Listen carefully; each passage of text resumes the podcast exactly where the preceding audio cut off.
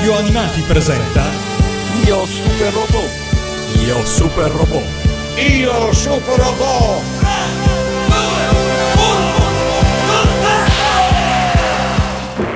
Figlio, figlio mio, puoi ancora vincere. Le onde cerebrali di Coros lo hanno portato ad una coscienza temporanea. Lo spirito dell'essere umano può vincerlo. Può vincere. Può vincere.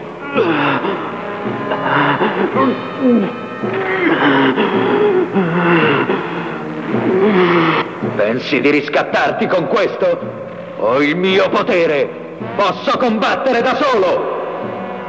Non ho bisogno del tuo aiuto, padre! Combatterò da solo e distruggerò tutti i meganoidi!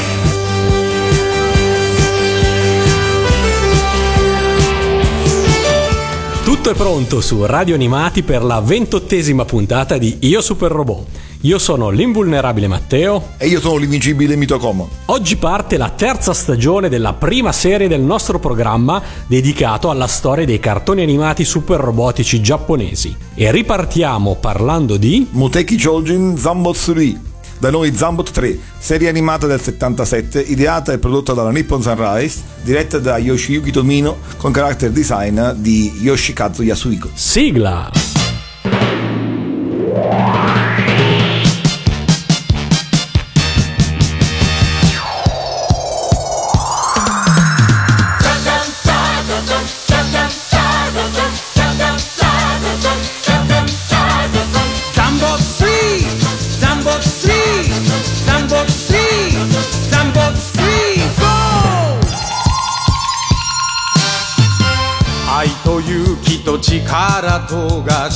かに眠る海の底。飛び立て飛び立て飛び立て。三つのメカが一つになって。正義の姿巨大ロボット。その名も我らのザンボツリー戦え。verano.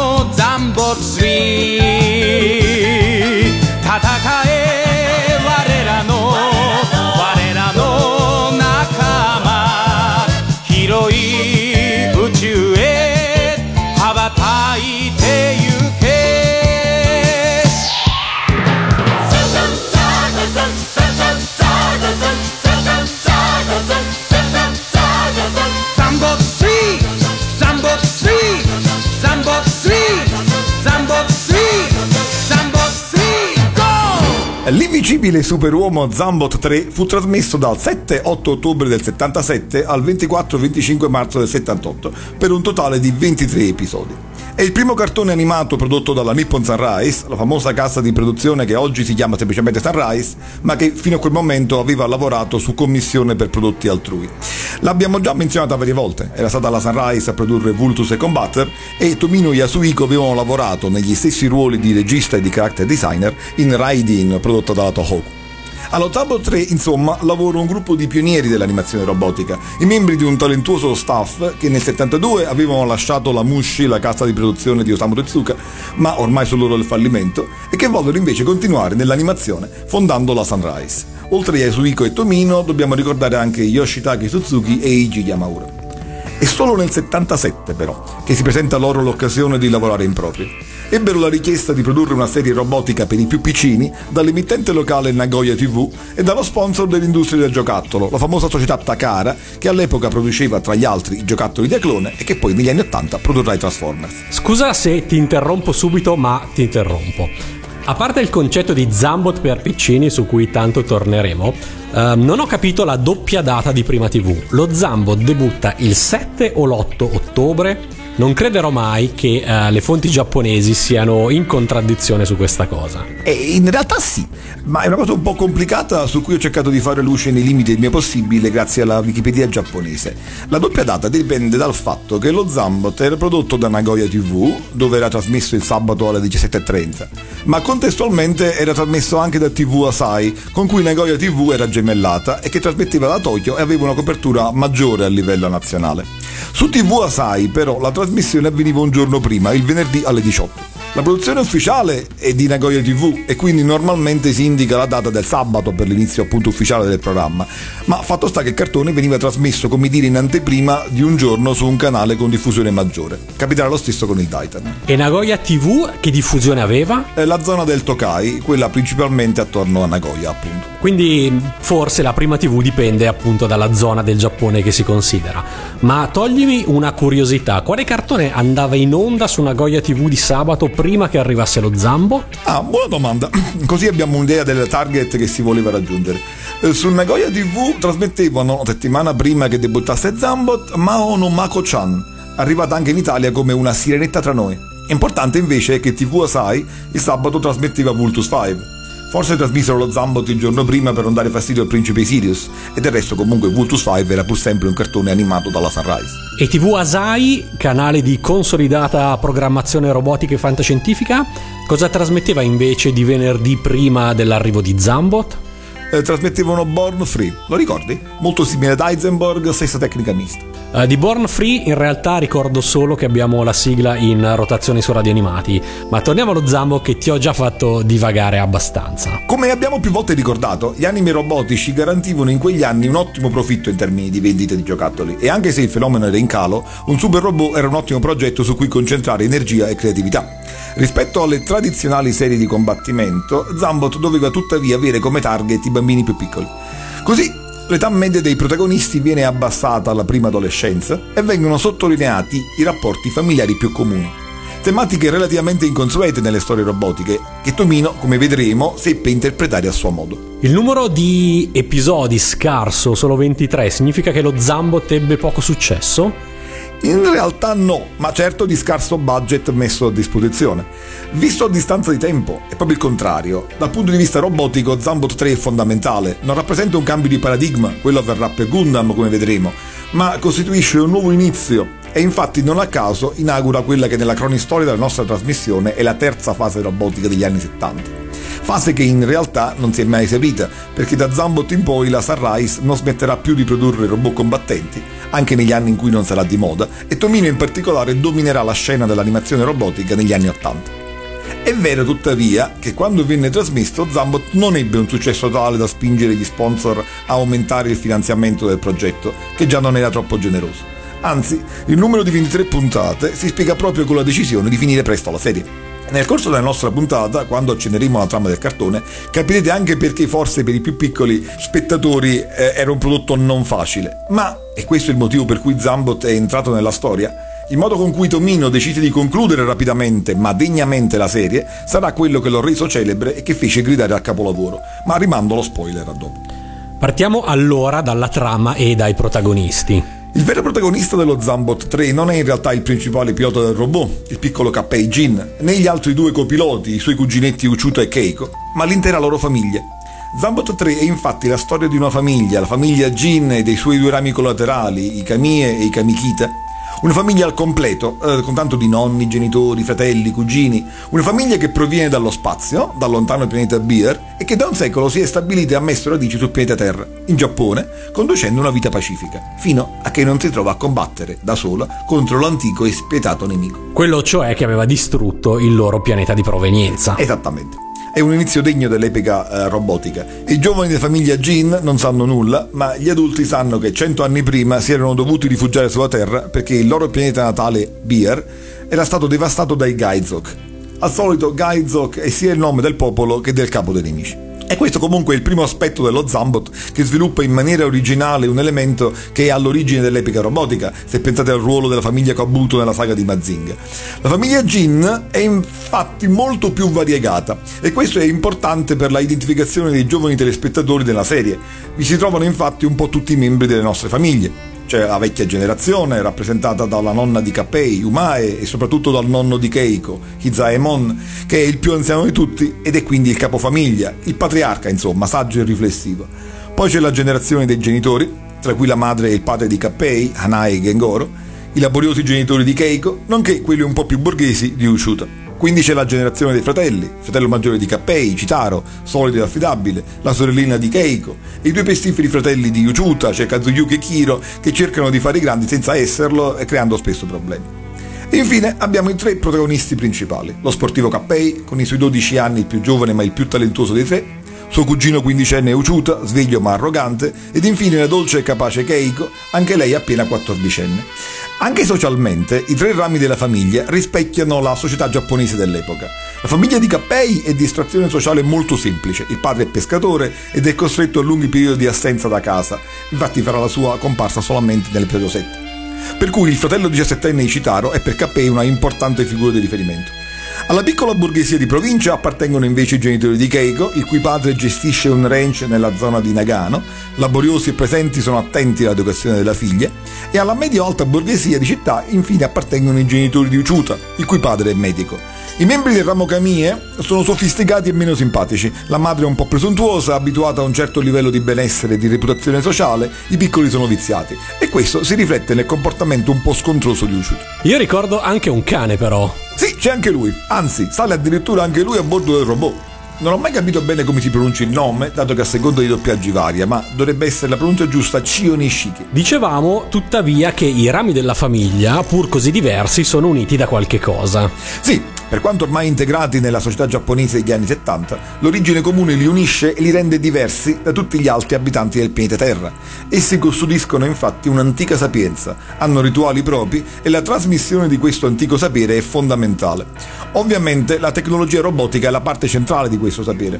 Nella prima puntata viene rivelato al piccolo Kappei il tesoro della famiglia, nascosto a riposare in fondo al mare della baia di Suruga, la grande astronave spaziale Beer 1 questa, insieme con le astronavi BR2 e 3, custodite dagli altri rami della famiglia, vanno a combinarsi nella astronave madre King Beer, simbolo dell'unità della famiglia e della comune origine con cui gli antenati erano riusciti a raggiungere la Terra. E all'interno delle navi, ovviamente, i tre mezzi meccanici combattenti affidati a Cappei e ai suoi cugini, che uniti vanno a formare il robot Zambot 3 l'arma antica con cui la famiglia può contrastare l'improvviso attacco nemico. Come dice la sigla iniziale, infatti, che abbiamo ascoltato in apertura, amore, coraggio e forza riposano tranquilli nel profondo del mare. Alzatevi, alzatevi, alzatevi in volo. Tre mezzi meccanici diventano un unico mezzo, un robot gigante, simbolo di giustizia, il nostro Zambot 3. Dici di più sul robot e la sua trasformazione. Uh, Zambot 3 è un robot componibile e trasformabile. È frutto della combinazione di tre veicoli volanti, lo Zambird di Kappei, lo Zambeist di Keiko e lo Zambul di Uchuta. La trasformazione è molto elaborata ed è il punto forte. Considera che mentre Zambot viene trasmesso, in televisione si può vedere ancora Danguard e Balatak, ma il rivale principale è Vultus 5, che aveva un grande successo anche in forza della complessa combinazione. Zambot non ha la formazione a 5 sul modello Sentai come il Vultus e segue invece la formazione a 3. Per questo infatti si chiama Zambot 3. Ma non è una semplice combinazione di tre macchine, perché il velivolo di Kappei, lo Zambird, si può già da solo trasformare in un robot, lo Zambace, simile ma più piccolo rispetto allo Zambot e armato realisticamente di una semplice pistola. Nelle prime puntate lo Zambace riveste una grande importanza perché prima che si arrivi a poter formare lo Zambot, cioè prima che il gruppo arrivi al momento di maturazione necessaria per riuscire a comporre l'invincibile robot, ci vogliono ovviamente un congruo numero di puntate. La scena di agganciamento è molto coinvolgente, grazie alle note della sigla iniziale e all'ottima animazione, ed è ovviamente anche molto simbolica, poiché eh, una delle difficoltà iniziali è proprio far andare d'accordo Kappei con il gruppo, che sulle prime non collabora. A cosa si ispira invece l'aspetto dello Zambot? E questo è un punto importante che toccammo parlando di Mazinga e di Raidin. Eh, ricordi che abbiamo detto varie volte che l'ispirazione per Mazinga non era affatto, come qualcuno di noi da piccolo magari pensava, il mondo dei samurai giapponesi, bensì era il mondo dei cavalieri occidentali. Ehm, quando venne concepito Raidin si ispirarono alle maschere egizie. Con l'eccezione quindi di Jig e di Jaikin che si avvicinano a raffigurazioni nipponiche, anche le altre serie robotiche presentano robot disegnati sostanzialmente su modelli che potremmo chiamare internazionali. Zambot invece fu intenzionalmente ispirato proprio al mondo dei samurai del periodo degli stati combattenti, il 500 giapponese. Il primo super robot ispirato ai samurai, quindi. Sì, la cosa è evidente in particolar modo non solo da alcune armi come la lancia e il tridente, ma dalla parte più caratteristica dello Zambot, la testa. Essa è ispirata direttamente al kabuto, cioè l'elmo delle corazze samurai, alcune delle quali hanno un emblema cornuto. E se vi capita di vedere il film I sette samurai di Akira Kurosawa, ne vedrete uno indossato dal capo dei briganti, il cui emblema è proprio la mezzaluna. La differenza con quello però è la mancanza di simmetria nello Zambot, perché lo Zambot non ha corna di altezza uguale, ma proprio una falce di luna crescente. Questa mancanza di simmetria ha messo in difficoltà gli animatori, ma è di indubbio fascino del robot. Tutti ricordiamo del resto lo Zambot per la sua arma più affascinante, l'attacco lunare o il Moon Attack.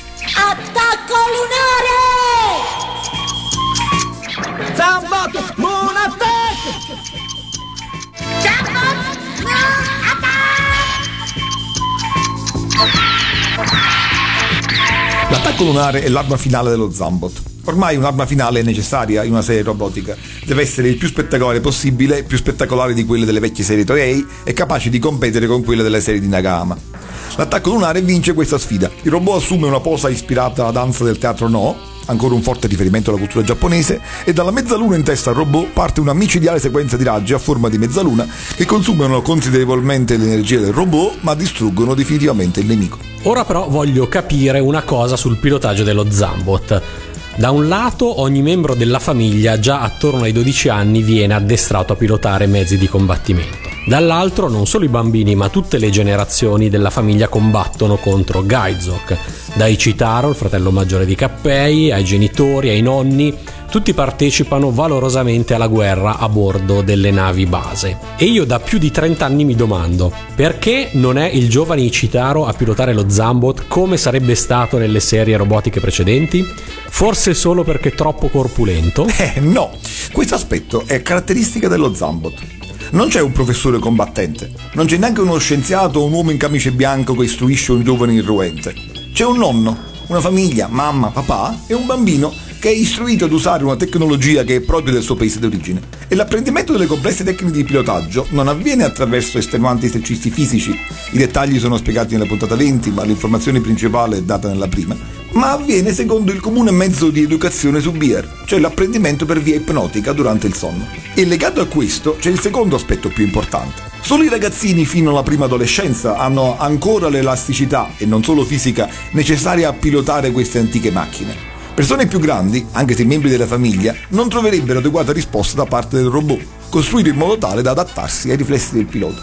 Insomma, più piccoli sono e informazione, meglio è. Per quanto crudele questo possa essere, solo i piccoli possono combattere, anche se ovviamente con l'aiuto dei grandi. Evidentemente persi qualche importante puntata della serie e la spiegazione devo dire è grandiosa. Intanto è verosimile eh, se giudicata con occhi più adulti, del resto è un po' quello che accade oggi nel mondo degli sport, dei videogiochi professionistici, dove c'è un limite superiore di età perché poi i riflessi si abbassano, i professionisti oggi iniziano a 14-16 anni e a 25 sono già a fine carriera. Esatto, questa è una cosa molto interessante. Nella puntata 20 è trattata espressamente. L'esercito terrestre vuole prendere il diretto controllo dello Zambot e invia militari addestrati per pilotarlo, ma questi non riescono a utilizzare lo Zambot allo stesso modo dei piccoli della famiglia G. E poi questa spiegazione è perfetta per colpire l'immaginazione di un piccolo telespettatore. Sono i piccoli che devono combattere perché sono gli unici in grado di difendere la Terra.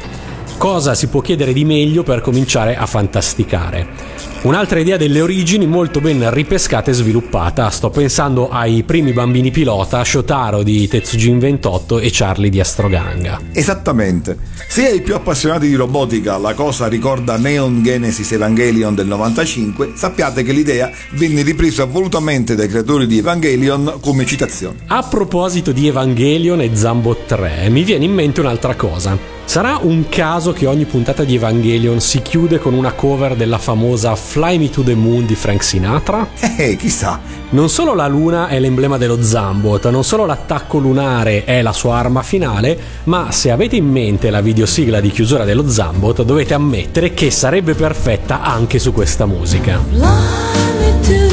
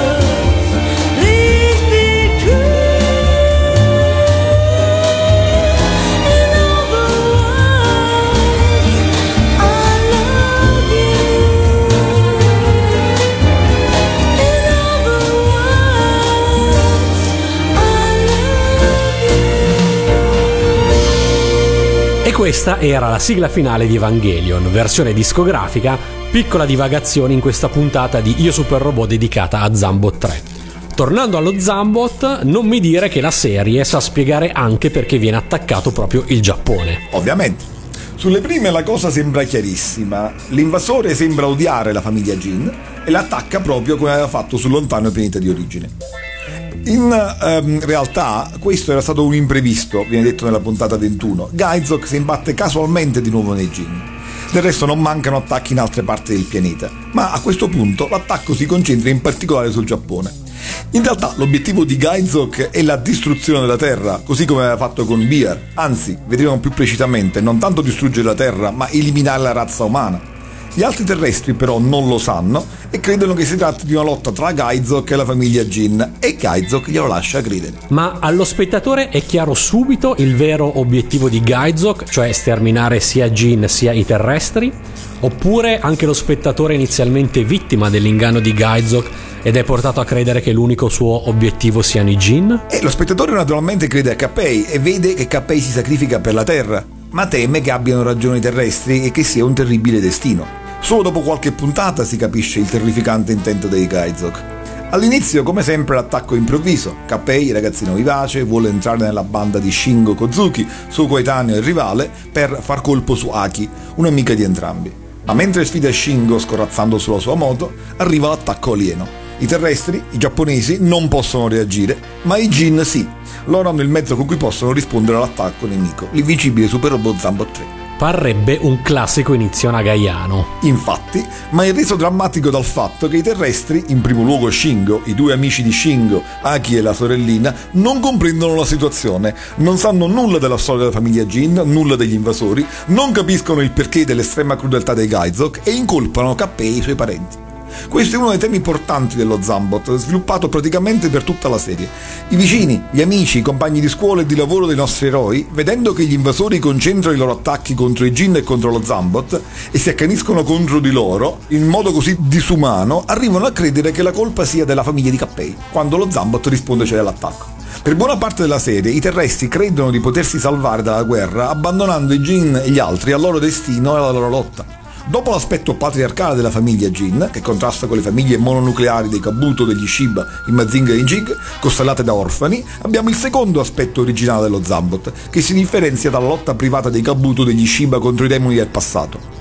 Fin dalla prima puntata, Kappei si sacrifica volontariamente per i terrestri, per i suoi amici e per la bambina che ama, spesso senza essere efficace provocando danni, è pur sempre un bambino, ma questi non solo non lo ringraziano, bensì lo accusano di pensare solo a se stesso e alla sua famiglia e vogliono che si tolga di mezzo. In effetti, anche se non è la prima volta che l'eroe buono viene scambiato per origine del male in una serie super robotica, mi viene in mente per esempio Actarus, Sicuramente è la prima volta che un tale tema viene promosso da trama di un episodio a tema portante di tutta la serie. Esattamente, ci sono numerose puntate in questo senso già in Bazinga Z e in molte altre serie.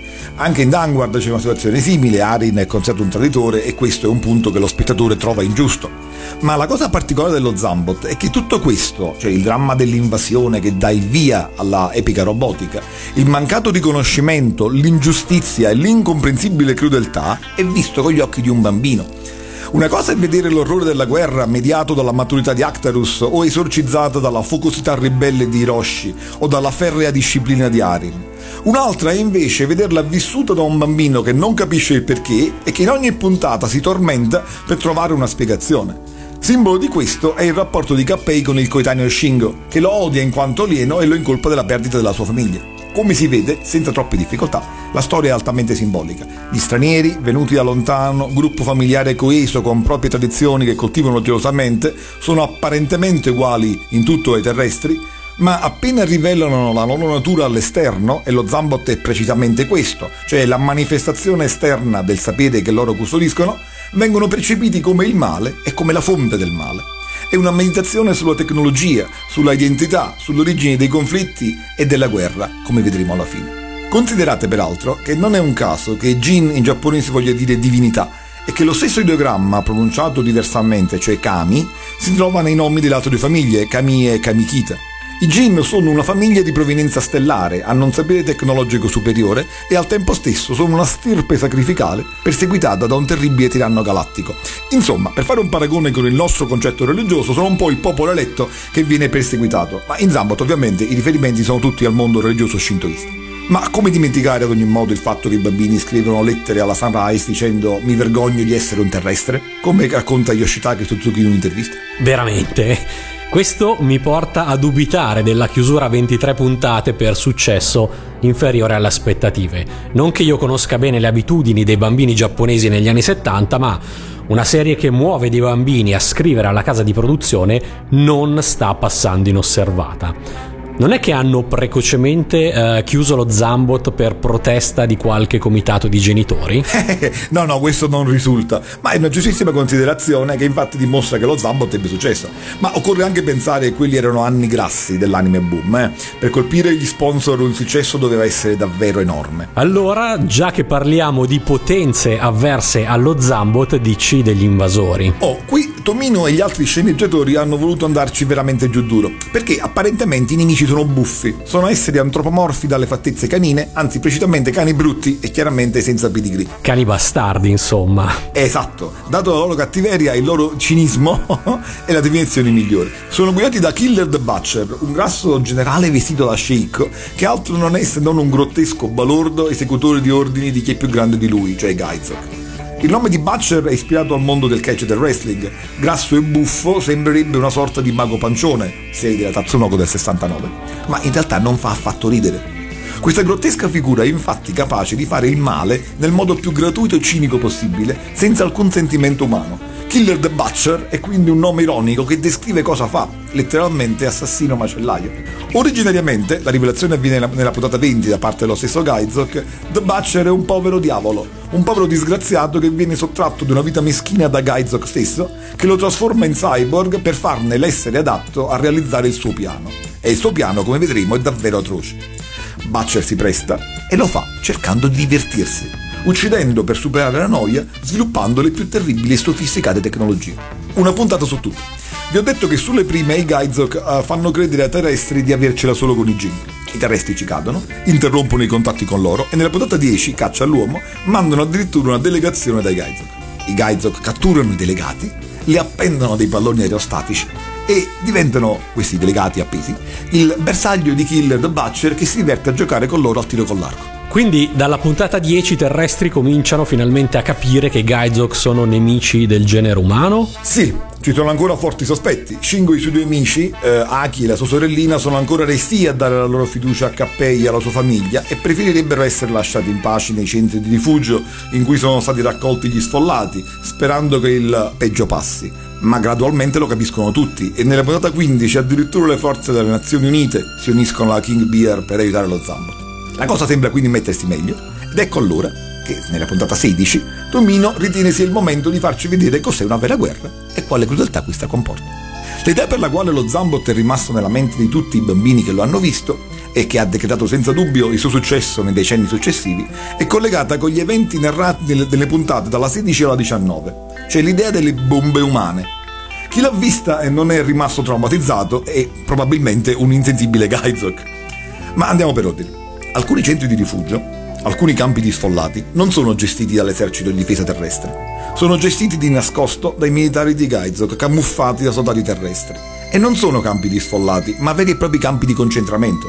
Nella puntata 18, ad esempio, vediamo i rifugiati, ovvero i prigionieri a loro insaputa, costretti a lavarsi aspettando l'acqua piovana, aspettando la pioggia, perché normalmente sono rinchiusi in condizioni precarie nelle baracche del campo. E questo spiega in modo davvero efficace e inaspettato in un cartone animato cosa succede durante una guerra. Sì, esattamente, come fu in effetti la seconda guerra mondiale che si era conclusa un'ottantina d'anni prima della trasmissione dello Zambo. In questi campi di concentramento capita però di peggio. Alcuni terrestri vengono selezionati a caso e portati a loro insaputa nella base di Gaizok, la Bandok, e nel loro corpo viene inserita una bomba. L'operazione viene condotta in modo particolarmente efficace, così che il prigioniero non si ricorda nulla e sul corpo non rimane alcuna traccia se non una cicatrice a forma di stella sulla schiena.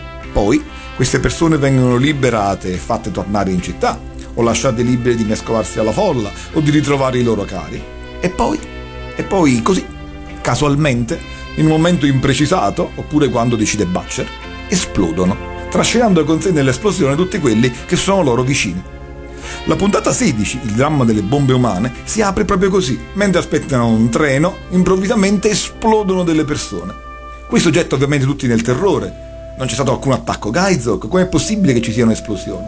Con loro si terrorizza anche lo spettatore. Giudica un po' tu il vulnerabile. Tu vedi una scena in cui una nave terrestre ha bisogno di un medico e vedi una nave guidata da un militare che poi scopri essere Gaizok, che fa arrivare il medico e che viene per questo ringraziato, e poi vedi il medico esplodere insieme alle persone che avevano bisogno di lui. Terrificante. E a scoprire tutto questo nella puntata 16 sono i cuginetti più piccoli di Cappei. Sarebbe la tipica puntata in cui i più piccoli coraggiosi decidono di rendersi utili, ma qui l'aspetto buffo è mescolato con quello terrificante. Quando vengono catturati, il soldato Gaizok dice proprio le seguenti parole. Messo lei la bomba! Sei proprio intelligente, sai, ma non era una bomba normale, era una bomba dentro a un essere umano, una bomba umana. Come una bomba umana! Che! Non è escluso che anche voi diventiate delle bombe umane, sai? Eh, è molto divertente. Noi mettiamo le bombe dentro gli esseri umani, poi li rimandiamo dai loro compagni e boom, esplodono. Questa nave è per così dire la fabbrica delle bombe, eh? E questo era un soldato Gaizok dalla puntata 16 dello Zambot 3, primo doppiaggio italiano del 1981. Ma non è tutto. Puntata 17, quando brilla una stella. Shingo e i suoi due amici, Aki e la sorellina, sono ancora in campo di concentramento. Uno del gruppo di Shingo riesce a scappare e a raggiungere i Jin e raccontare loro quello che avviene lì dentro. Kappei e la nonna riescono a intrufolarsi nel campo e lì, beh, si accorgono che i due amici di Shingo hanno la stella sulla schiena. E quando esplode il primo, l'altro capisce cosa lo aspetta. Sapendo quale pericolo comporti per gli altri, decide quindi un ragazzino eh, di allontanarsi e isolarsi da tutti. Ma mentre attua questa difficile e coraggiosa scelta, perde il controllo e piange invocando la mamma. E dopo poco esploderà, quando brilla una stella, appunto. Ancora più terrificante e traumatizzante. La puntata di Brock tuttora mi fa piangere come un vitello quando la vedo è la 18 però. Infatti i prigionieri sono stati portati all'interno della terribile base dei Gaizok, la Bandok, nascosta in fondo al mare. Tra loro è Aki la prossima vittima in cui viene innestata la bomba. Quando viene rilasciata in mezzo al mare e ritrovata dallo Zambot, cosa pensate che faccia Kappei che da sempre ne è innamorato? La porta a bordo della King Beer. Lei è tutta bagnata, lui le mette a disposizione la sua stanzetta, le presta i suoi vestiti e la lascia lì a riposare. Quando il nonno lo chiama e dice a Cappei di stare attento che lei potrebbe essere una bomba umana, lui non ci vuole credere, è troppo contento che lei sia con lui. Ma potrebbe essere, potrebbe avere una stella, quindi corre da lei. Non lo fare, dice il nonno, potrebbe essere troppo tardi. E infatti, mentre Cappei corre verso la sua stanza, Aki esplode. La King Beer viene danneggiata gravemente e nelle mani di Cappei, fra i frammenti dell'esplosione, arriva un brandello della giacca del pigiama che aveva dato ad Aki. Tra le lacrime disperate di Cappei cominciano i lavori di riparazione della base e della sua stanza, devastata dall'esplosione. Un'altra stella ha brillato. Sarai stanca, accomodati nella mia stanza. Tieni. Sei ancora così spaventata perché quel maledetto Gaizoku ovunque fuggivi ti raggiungeva sempre, non è così? Ah, non c'era niente da fare, ma non ero da sola, sai? D'ora in poi non dovrai più fuggire, resterai qui. Come sei carino. Eh, Lo dirò io al nonno e non ci saranno problemi. Vedrai. E poi anche tu sei così carina. Grazie. Ah, ora metti questo pigiama. Dopo me ne faccio dare un altro da Keiko. Ah, ah, puoi dormire qui, eh? Eh, eh, eh. Ah, Cosa? Hai raccolto qualcuno? Senti, nonno, la conosci? È una delle due brutte bambine. È Aki. Sei pazzo. Devi mandarla via subito. Ma è sola, perché non può arrestare? E se quella bambina fosse stata tramutata in una bomba umana, cosa penseresti di fare? Ah, Aki una bomba umana, vuoi scherzare? La vorrei mandare via se non fosse così? Aki, una bomba umana. Io non ci voglio credere. È orribile che anche lei possa essere stata tramutata in una bomba umana. Aki! Ehi, non andare, è troppo tardi ormai. Torna indietro.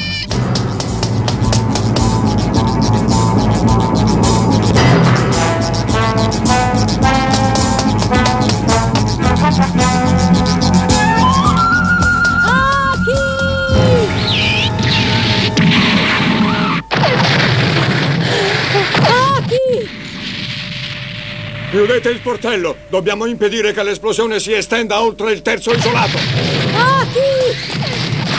Aki! Aki! Ah! Aki! Accidenti!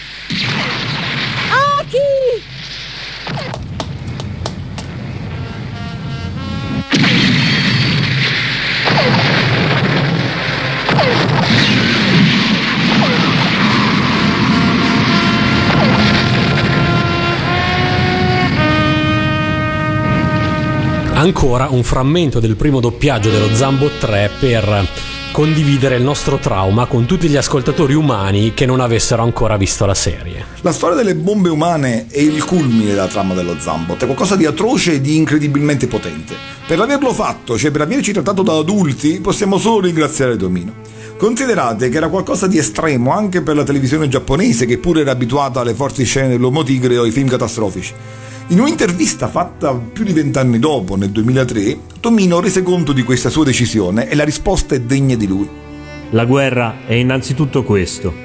Io non credo sia giusto nascondere ai bambini questa verità.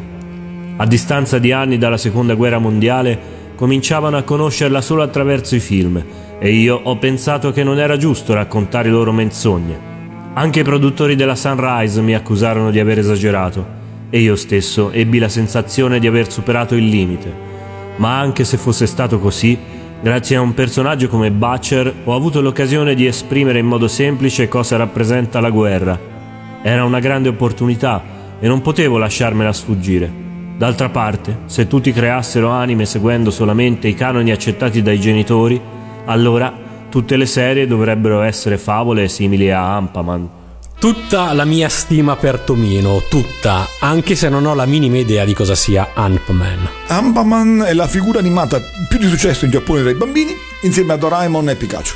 Con gli episodi sulle bombe umane e la dichiarazione di Tomino terminiamo questa prima puntata di Io Super Robot dedicata a Zambo 3. E in tema di stelle che brillano che splendono, chiudiamo traducendo le bellissime parole della sigla finale, perfettamente adatte alla trama di questi tristi episodi, e capirete perché, pur non capendone le parole, facevo bene a piangere caldamente ascoltandola. Dice infatti la canzone, ormai nessuna stella del cielo tornerà. Addio, non ci rivedremo mai più. Ma non bisogna piangere, abbiamo mamma e papà, siamo a terra, in pace e rigogliosi. Splendete, o nostre stelle, splendete per sempre. Allora, per salutarci, ascoltiamo la sigla finale nel suo cupo taglio televisivo.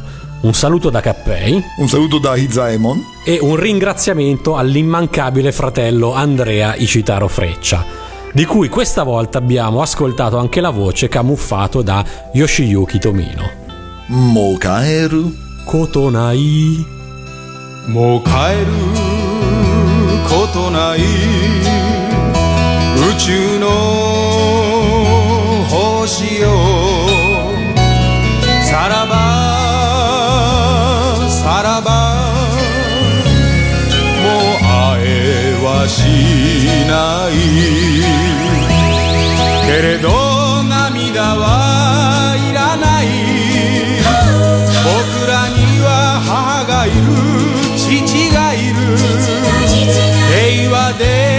豊かな地球がある輝け僕らの星よ永遠に輝け